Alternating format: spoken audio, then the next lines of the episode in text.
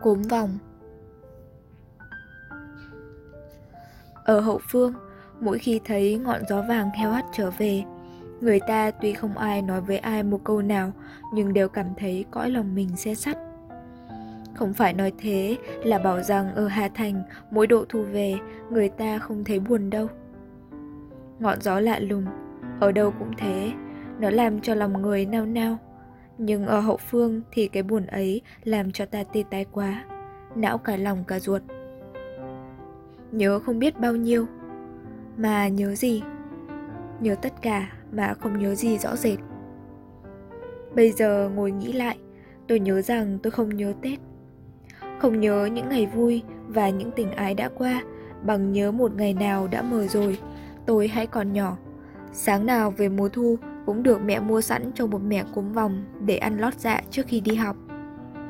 Thế thôi, nhưng nhớ lại như thế thì buồn muốn khóc. Tại sao? Chính tôi cũng không biết nữa. Và thường những lúc đó tôi thích ngâm khẽ mấy vần thơ, trong đó tả những nỗi sầu nhớ Hà Thành. Nhất là mấy câu thơ của Hoàng Tuấn mà tôi lấy làm hợp tình hợp cảnh vô cùng. Đầu chùm nón lá nhớ kinh thành, anh vẫn vui đi trên những nẻo đường đất nước. Lúa xanh xanh, núi trùng điệp, đèo mấp mô, qua muôn cảnh vẫn sen tây hồ, sông vẫn sông lô, cốm cốm vòng. Ờ, mà lạ thật, chẳng riêng gì mình, sao cứ đến đầu thu thì người Hà Nội nào ở phiêu bạn bất cứ đâu đâu cũng nhớ ngay đến cốm vòng. Chưa cần phải ăn làm gì vội, cứ nghĩ đến cốm thôi, người ta cũng đã thấy ngát lên mùi thơm huyền diệu của lúa non xanh màu lưu ly đặt trong những tàu lá sen tròn cũng xanh muôn mút màu ngọc thạch. Không, cúm vòng quả là một thứ quà đặc biệt nhất trong mọi thứ quà Hà Nội. Đặc biệt vì cứ mỗi khi thấy gió vàng hiu hắt trở về thì lại nhớ đến cốm. Mà đặc biệt hơn nữa là khắp các nẻo đường đất nước chỉ có Hà Nội có cốm thôi. Cốm là một thứ quà của đồng ruộng quê hương mang đến cho ta, nhưng hầu hết các vùng quê lại không có cốm. Tôi còn nhớ lúc tản cư ở vùng Hà Nam, mỗi khi thấy mây phu phủ ngang trời, người ta gặp nhau ở chợ vẫn thường chỉ nói một câu. Bây giờ ở Hà Nội là mùa cốm. Thế rồi nhìn nhau, không nói gì nữa, nhưng mà ai cũng thấy lòng ai tràn chứa biết bao nhiêu buồn. Thực thế, Cốm chỉ là một thứ lúa non, nhưng bao vùng quê bạt ngàn san dã lúa mà không có cốm. Chỉ Hà Nội có cốm ăn. Và mỗi khi tiết hoa vàng lại trở về, người ta nhớ Hà Nội là phải nhớ đến cốm. Mà không phải chỉ nhớ cốm, nhưng nhớ bao nhiêu chuyện ấm lòng chung quanh mẹt cốm. Bao nhiêu cảm tình xưa cũ hiu hiu buồn nhưng thấm thiết xiết bao. Tôi còn nhớ lúc bé, mỗi khi có cốm mới, những nhà có lễ giáo không bao giờ dám ăn ngay, nhưng phải mua để cúng thần thánh và gia tiên đã. Vì vậy, riêng việc ăn cốm đã được thần thánh hóa rồi. Do đó, chàng trai gặp cô gái nói đôi ba câu chuyện, biết là đã bắt tình nhau, vội vã bảo em. Để anh mua cốm, mua hồng sang sale. Làm như sale Tết mà đem hồng đem cốm sang nhà gái là nhất vậy. Mà thật ra thì nhà trai đem sale Tết nhà gái còn gì quý hơn là cốm với hồng. Từ tháng 8 trở đi, ở Hà Nội là mùa cưới. Gió vàng động màn the, dục lòng người ân ái. Cũng có đôi khi chàng trai đưa hồng và cốm sang sale thì mới biết là người ngọc đã có nơi rồi. Không ngờ em đã lấy chồng để cốm anh mốc, để hồng long tai. Tưởng là long một long hai, không ngờ long cả trăm hai quả hồng. Nhưng thường thường thì hồng cốm đưa sang nhà gái như thế vẫn là báo trước những cuộc tình duyên tươi đẹp, những đôi lứa tốt đôi cũng như hồng cốm tốt đôi. Có những hình ảnh đẹp quá thoảng qua trước mắt một giây mà ta nhớ không bao giờ quên được. Bây giờ nghĩ lại cái đẹp não nùng của cốm vòng xanh màu lưu ly để ở bên cạnh những trái hồng trứng thắm mọng như son tàu. Tôi thích nhớ lại một buổi chiều thu đã xa lắm rồi. Có một nhà nọ đưa hồng và cốm sang sale một người em gái tôi. Trên một cái khay chân quỳ khảm sa cư đặt ở giữa án thư, hai gói cốm bọc trong lá sen được xếp song song, còn hồng thì bày trong một cái giá, dưới đệm những lá chuối xanh nõn tức tơi để ở trên mặt sập. Đến bây giờ, tôi hãy còn nhớ thời lúc đấy hơi lạnh. Nhà tôi kiểu cổ, tối tăm lại thắp đèn dầu tây. Nhưng trong một thoáng, tôi vẫn đủ sức minh mẫn để nhận ra rằng cốm vòng để cạnh hồng trứng, một thứ xanh ngăn ngắt, một thứ đỏ tay tái, đã nâng đỡ lẫn nhau và tôi nên hai màu tương phản, nhưng lại thật ăn nhau. Rõ là một bức tranh dùng màu rất bạo của một họa sĩ lập thể, trông thực là trẻ mà cũng thật là sướng mắt. Tôi đố ai tìm được một thứ sản phẩm gì của đất nước thương yêu mà biểu dương được tinh thần của những cuộc nhân duyên giữa trai gái như hồng và cốm. Màu sắc tương phản mà lại tôn lẫn nhau lên. Đến cái vị của hai thức đó tưởng là xung khắc mà ai ngờ cũng thắm đượm với nhau. Một thứ thì giản dị mà thanh khiết, một thứ thì trói lọi mà vương giả. Nhưng đến lúc ăn vào thì vị ngọt lừ của hồng nâng mùi thơm của cốm lên – kết thành một sự ân ái nhịp nhàng như trai gái xứng đôi, như trai gái vừa đôi. Mà những mảnh lá chuối túc tơi để đệm hồng chính là những sợi tơ hồng quấn quýt. Có ai, một buổi sáng mùa thu, ngồi nhìn ra đường phố, thấy những cô gái làng vòng gánh cốm đi bán mà không nghe thấy lòng rộn rã yêu đương. Đó là những cô gái mộc mạc ưa nhìn, đầu trùm nón lá, bắt bèo đi từ tinh mơ lên phố để bán cốm cho khách Hà Nội có tiếng là sành ăn. Nhưng tại sao lại chỉ có con gái đàn bà làng vòng đi bán cốm? Mà tại sao trong tất cả đồng quê đất Việt ngút ngàn những ruộng lúa thơm tho, lại chỉ riêng có làng vòng sản ra được cốm? Đó là một câu hỏi mà đến bây giờ người ta vẫn còn thắc mắc. Chưa nhất thiết phải trả lời phân minh bề nào. Là tại vì đất làng vòng được tưới bón với một phương pháp riêng nên ruộng của họ sản xuất ra được thứ lúa riêng làm cốm. Hay là tại vì nghệ thuật truyền thống rất tinh vi của người làng vòng nên cốm của họ đặc biệt thơm ngon. Dù sao, ta cũng nên biết rằng làng vòng ở cách Hà Nội độ 6-7 cây số, chia ra làm 4 thôn là vòng tiền, vòng hậu, vòng sở, vòng trung. Nhưng chỉ có hai thôn, vòng hậu và vòng sở là sản xuất được cốm quý. Cốm nguyên là cái hạt non của thóc nếp hoa vàng. Một ngày đầu tháng 8, đi dạo những vùng trồng lúa đó, ta sẽ thấy ngào ngạt mùi lúa chín xen với mùi cỏ, mùi đất của quê hương, làm cho ta nhẹ nhõm và đôi khi phơi phới. Hỡi anh đi đường cái, hãy cúi xuống hái lấy một bông lúa mà xem. Hạt thóc nếp hoa vàng trông cũng giống hạt thóc nếp thường, nhưng nhỏ hơn một chút mà cũng tròn chặn hơn. Anh nhấm thử một hạt sẽ thấy ở đầu lưỡi ngọt như sữa người. Người làng vòng đi ngắt lúa về và nội trong 24 tiếng đồng hồ phải bắt tay vào việc chế thoá hạt thóc thành hạt cốm. Ngoài cốm vòng ra, Bắc Việt còn có hai thứ cốm khác nữa, không quý bằng mà cũng kém ngon. Đó là cốm lủ, tức là cốm làng Kim Lủ, một làng cách Hà Nội 8 cây số trong vùng Thanh Trì, Hà Đông, và cốm Mễ Trì, tức là cốm làng Mễ Trì, Phù Hoài Đức, Từ Liêm cũng ở Hà Đông. Hai thứ cốm này khác cốm vòng ở một điểm, chính là thóc nếp hoa vàng khi vừa chín thành bông ở làng vòng thì được ngắt đem về, còn ở lũ và mễ trì thì người ta gặt khi lúa đã bắt đầu chín hẳn. Kể lại những công trình vất vả từ khi còn là bung lúa đến khi thành hạt cốm. Đó là công việc của nhà khảo cứu mà đó cũng còn là giá trị của những tập quán truyền thống của người làng vòng nữa. Người ta kể chuyện rằng, về nghề làm cốm, người làng vòng có mấy phương pháp bí truyền giữ kín. Bố mẹ chỉ truyền cho con trai, nhất thiết không truyền cho con gái.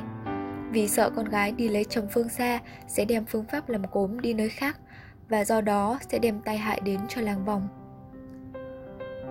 Lúa ngắt đem ở cánh đồng về, kỹ nhất là không được vò hay đập nhưng phải tuốt để cho những hạt thóc vàng rơi ra. Người ta cho rằng bí quyết của cốm vòng là ở lúc đem đảo trong những nồi rang.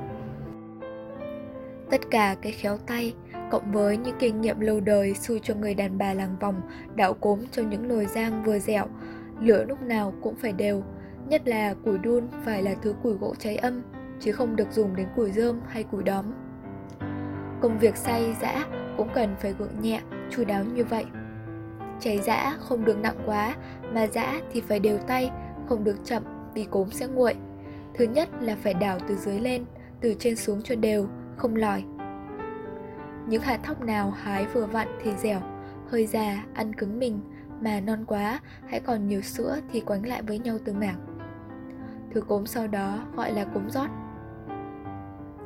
Thóc dã xong rồi, người ta sàng, chấu bay ra cùng với những hạt cốm nhẹ nhàng nhất. Cốm đó là cốm đầu nia, còn các thứ cốm khác thì là cốm thường, nhưng tất cả ba thứ đó không phải sàng sảy xong là đã ăn được ngay đâu. Còn phải qua một giai đoạn nữa là hồ. Người ta lấy mạ dã ra, hòa với nước, làm thành một thứ phẩm xanh màu lá cây, rồi hồ cốm cho thật đều tay. Cốm đường mộc mạc, nổi hẳn màu lên và duyên dáng như cô gái dậy thì bỗng tự nhiên đẹp trội lên trong một buổi sáng mùa xuân tươi tốt. Bây giờ chỉ còn việc trình bày nữa là xong. Cốm được tại ra thật mỏng trên những mảnh lá chuối hay những cái lá sen. Người ta gọi thế là lá cốm hay mè cốm rồi xếp vào thúng để gánh đi bán. Tinh khiết và thơm tho lạ lùng. Đặc biệt là hàng nào cũng có một cái đòn gánh cong hai đầu. Người bán hàng bước thoăn thoắt, hai cái thúng đu đưa, trông thật trẻ và thật đĩ.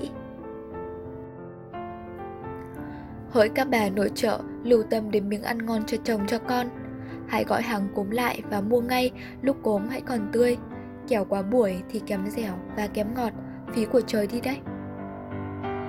Đã có lúc, ngồi nhìn người hàng cốm xẻ từng mẹ cốm sang chiếc lá sen to để gói lại cho khách hàng. Tôi đã tần mẩn ngẫm nghĩ nhiều. Ờ mà thật vậy, Sao cứ phải là lá sen mới gói được cốm? Mà sao cứ phải là rơm tươi của cây lúa mới đem buộc được gói cốm. Có một khi, tôi đã thử tưởng tượng người ta dùng giấy bóng kính tốt đẹp để gói cốm và dùng dây lụa để buộc gói cốm. Nhưng mới thoáng nghĩ như thế, tôi đã thấy tất cả một sự lố lăng, tất cả một sự thô kệch. Nói tóm lại là tất cả một sự khó thương. Còn gì là cốm nữa? Làm vậy, cốm có còn là cốm đâu. Cốm, một món quà trang nhã của thần nông đem từ những đồng quê bát ngát của tổ tiên ta lại cho ta, không thể hứng chịu những cái gì phàm tục. Vì thế, ăn miếng cốm cho ra miếng cốm, người ta cũng cần phải tỏ ra một chút gì thanh lịch, cao quý, phải biết tiếc từng hạt rơi, hạt vãi, và tất cả phải ăn từng chút một, lấy ngón tay nhón lấy từng chút một, chứ không được phụ phàng. Ta vừa nhai nhỏ nhẹ, vừa ngẫm nghĩ đến tính chất thơm của cốm thoang thoảng mùi lúa đồng đồng tính chất ngọt của cốm phiêu phiêu như khí trời trong sạch. Và ta sẽ thấy rằng, ăn một miếng cốm vào miệng là ta nuốt cả hương thơm của những cánh đồng quê của ông cha ta vào lòng. Dịu dàng biết chừng nào mà cảm khái nhường bao. Tôi không thể nhịn được cười khi thấy những ông gặp buổi giao thời, mời người Âu Mỹ dùng cốm mà lại xẻ vào từng bát để cho họ lấy cùi dìa mà xúc. Thật là ai oán cho hạt cốm. Lại có nhiều người khác có lẽ cho rằng bơ sữa ở Hà Nội này chưa đủ để làm tăng ra cái đồng cân của con người lại bày ra cái trò ăn cốm với chả, giò hay thịt quay. Tôi thiết tưởng như thế thì thà lấy ít gạo tám thổi lên ăn với những thứ thịt đó lại còn hơn. Tội gì phải ăn cốm cho phí tiền. Trong tất cả mọi thứ ăn đệm với cốm, có lẽ dùng thứ được nhất là cái thứ chuối tiêu, trứng quốc, ăn thơm phương phức, nhưng ăn như vậy chỉ có thể coi là ăn chơi ăn bời. Muốn thưởng thức được hết hương vị của cốm, phải ăn cốm không, và chỉ ăn cốm không thôi. Có thế, ta mới hưởng được chân giá trị của cốm và càng thấy rõ chân giá trị của cốm. Ta lại càng tiếc cho đồng bào ở các nơi xa. Tiếng là cùng sinh chung đất nước với ta mà không được hưởng thứ quà thơm dẻo của đồng lúa dâng cho mọi dân con. Tôi ngẫm lại trước kia, đường xá còn điệu vậy. Một người ở Nghệ An ra thăm Hà Nội muốn đem ít cốm vòng về làm quà cho bà con, thực quả là vất vả. Cốm tải ra trên một cái mâm đồng phải được sấy thật kỹ bằng hơi nước sôi để khói mốc, rồi cho vào trong một cái thùng sắt tây đậy kín. Người ta lại còn kể chuyện vào thời Nguyễn, người làng vòng mà mang cốm tiến vào được đến Huế để dâng lên ngài ngự thì lại còn công trình khó nhọc hơn nhiều. Cốm không được đóng vào thùng sắt tây nhưng phải gánh bằng quang, hai bên hai thúng và trong mỗi thúng có một cái hỏa lò âm ỉ trên đặt hai cái nồi đất đựng cốm. Hơi nước bốc lên sẽ làm cho cốm được dẻo luôn, dù phải đi tới 5-7 ngày đường. Bây giờ sự đi lại dễ dàng, người ở các tỉnh gần Hà Nội nhớ cốm vẫn thường về tận Hà Nội để ăn vào những ngày đầu thu. Coi chừng mùa cốm tàn lúc nào không biết đấy. Danh tướng và người đẹp tự nghìn xưa vẫn thế, không để cho người đời được trông thấy mình lâu.